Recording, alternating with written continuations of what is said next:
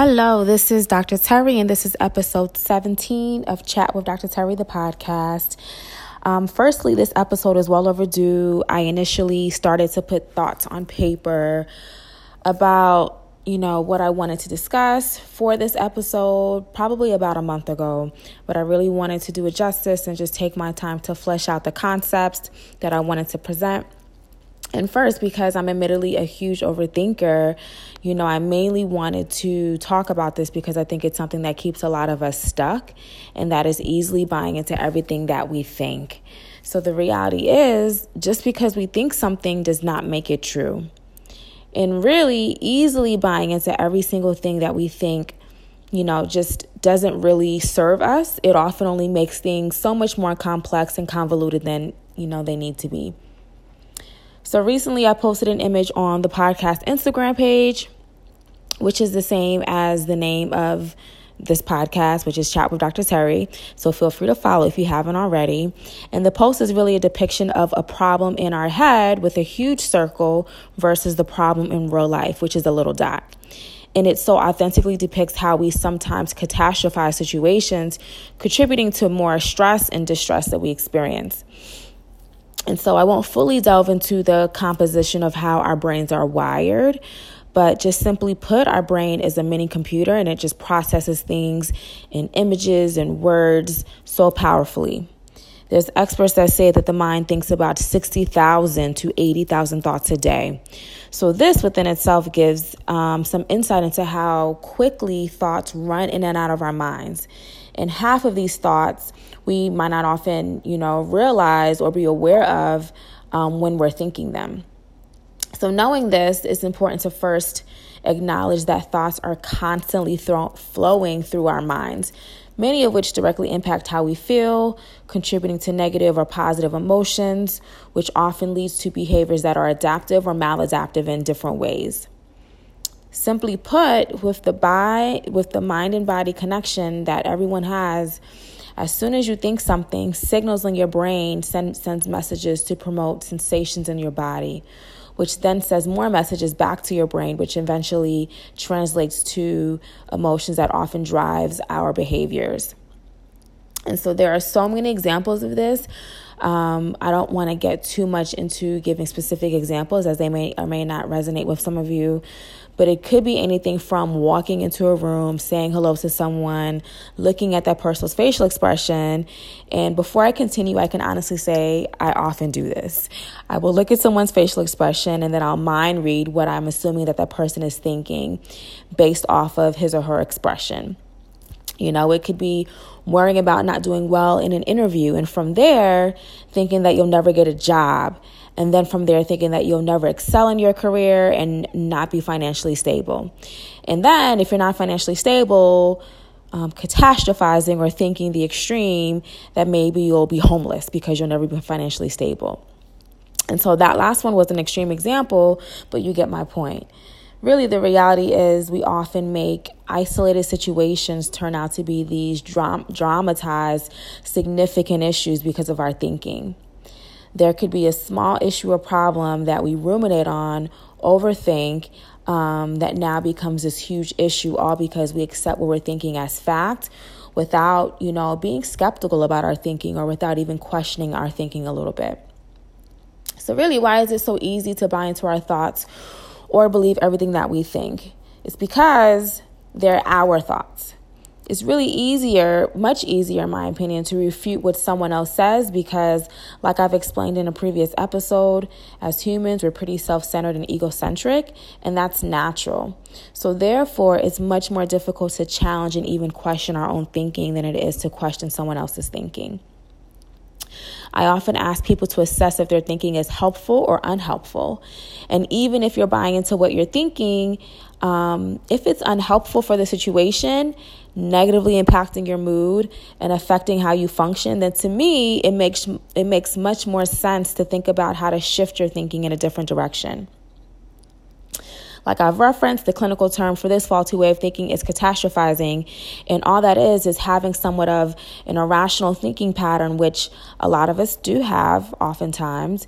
Um, and when we believe that something or a situation is far worse than it is, that's when we're catastrophizing. And what's difficult is that leave it to our brains with the 60,000 plus thoughts that go through our minds. Imagine how quickly we can catastrophize something just by those thoughts that we have. So, first, I think it's important to recognize some of the effects of negative thinking patterns um, and when we're kind of trapped in this way of thinking. First, thinking this way is associated with a lot of physical ailments and mental health difficulties, including chronic pain in our bodies, depression, and anxiety disorders such as GAD and OCD. So, really, knowing that there's this correlation with our thinking and mental and physical health, it should be an incentive to challenge a lot of what we think.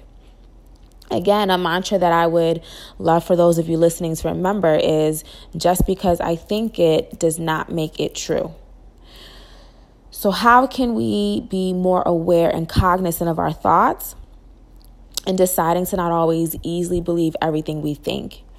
And ideally, slow down our reactions to different situations and things that we encounter day to day. How can we challenge this? A very simple way of just assessing and challenging our thinking could be done with the aid of therapy. And that's just for starters, and specifically cognitive behavioral therapy. For those interested in, in wanting to understand more, CBT is a simple therapy modality that helps people address their thinking and their behavioral patterns.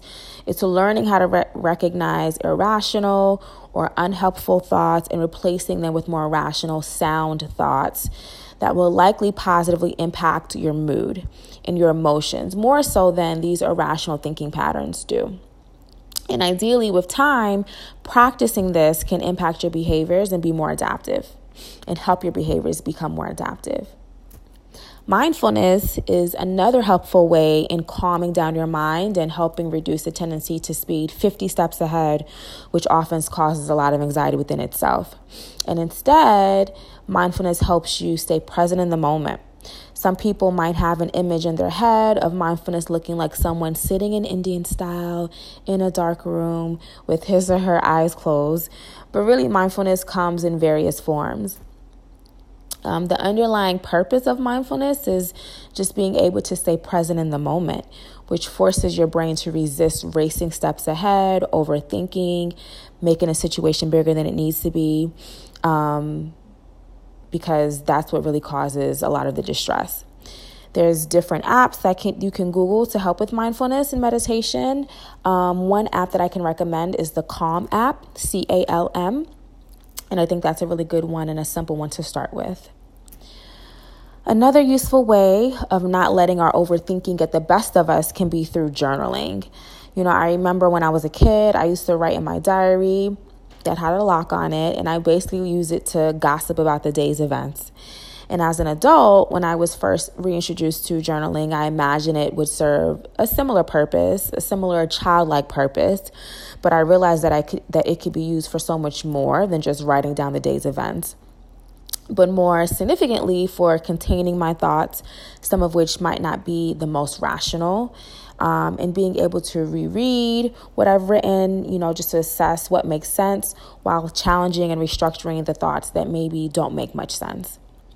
Journaling can also take a lot of the clutter that we hold in our minds and put it in another place, further positively impacting our emotional health.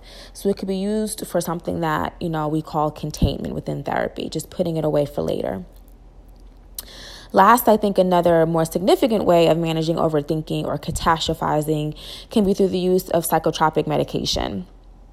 If your thinking style contributes to significant distress, including, you know, debilitating anxiety or depressive symptoms, then it could be important to see a psychiatrist or a primary care physician for medical advice regarding the use of medication as an intervention.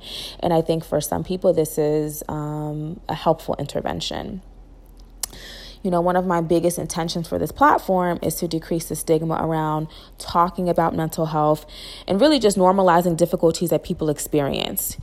Um, I want to emphasize that it is okay to not have it all figured out and acknowledge that you need help and figure out how to change certain behaviors and thinking styles that no longer serve you. So, really, I hope that this episode can just help people start thinking about their thinking, open your eyes to how you you know, how you think, how your thinking patterns might negatively impact how your relationships, including your romantic, platonic, um, work um, relationships um, are impacted and just help you become more curious the next time you're buying into thinking traps that are unhelpful. Again, I really urge you to not always automatically believe everything you think. And as always, I hope this was helpful. Looking forward to the next discussion.